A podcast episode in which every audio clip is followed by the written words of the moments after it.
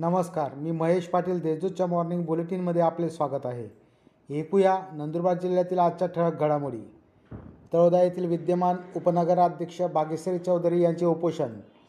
तळोदा शहरातील प्रभाग क्रमांक एकमध्ये सत्ताधाऱ्यांकडून हेतू पुरस्कार विकास कामे दिली जात नाहीत. विकास कामांचे वाटप करताना भेदभाव करण्यात येतो व झालेल्या विकास कामांच्या ठेकेदारांना बिलाची रक्कम देण्यास विलंब केला जातो अशा अनेक कारणांसाठी सत्ताधाऱ्यांना घरचा आहेर देत विद्यमान उपनगराध्यक्षा भाग्यश्री योगेश चौधरी यांनी मुख्याधिकाऱ्यांच्या दालनासमोर एक दिवसीय लाक्षणिक उपोषण केले. मालदा व जुवानी येथे उपकेंद्राचे भूमिपूजन.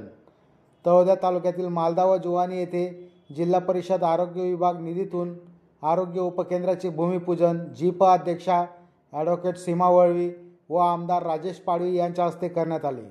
दोन्ही ठिकाणी बांधकामासाठी प्रत्येकी साठ लाख रुपये मंजूर करण्यात आले आहेत.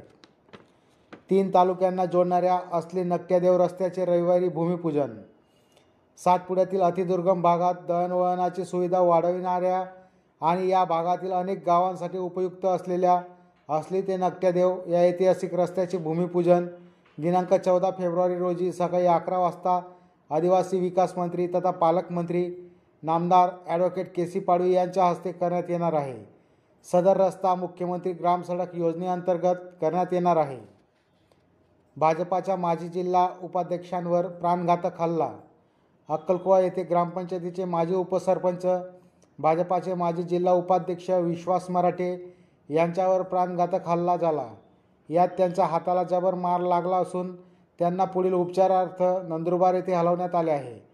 अक्कलकोवा पोलीस ठाण्यात दोघांविरुद्ध गुन्हा दाखल करून एकास अटक करण्यात आली आहे. स्वस्त धान्य दुकानातील तांदूळ काळ्या काळ्या बाजारात विक्रीसाठी घेऊन जाणाऱ्या तिघांना अटक.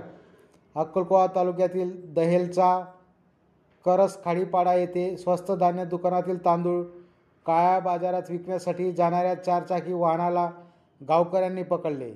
साडेनऊ क्विंटल तांदूळासह चारचाकी जप्त करण्यात आली असून मोलगी पोलीस ठाण्यात तिघांविरुद्ध गुन्हा दाखल करून त्यांना अटक करण्यात आली आहे. या होत्या आजच्या ठळक घडामोडी. अधिक माहिती व देशविदेशातील ताज्या घडामोडींसाठी देशदूत डॉट कॉम या संकेतस्थळाला भेट द्या. तसेच वाचत रहा दैनिक देशदूत. धन्यवाद.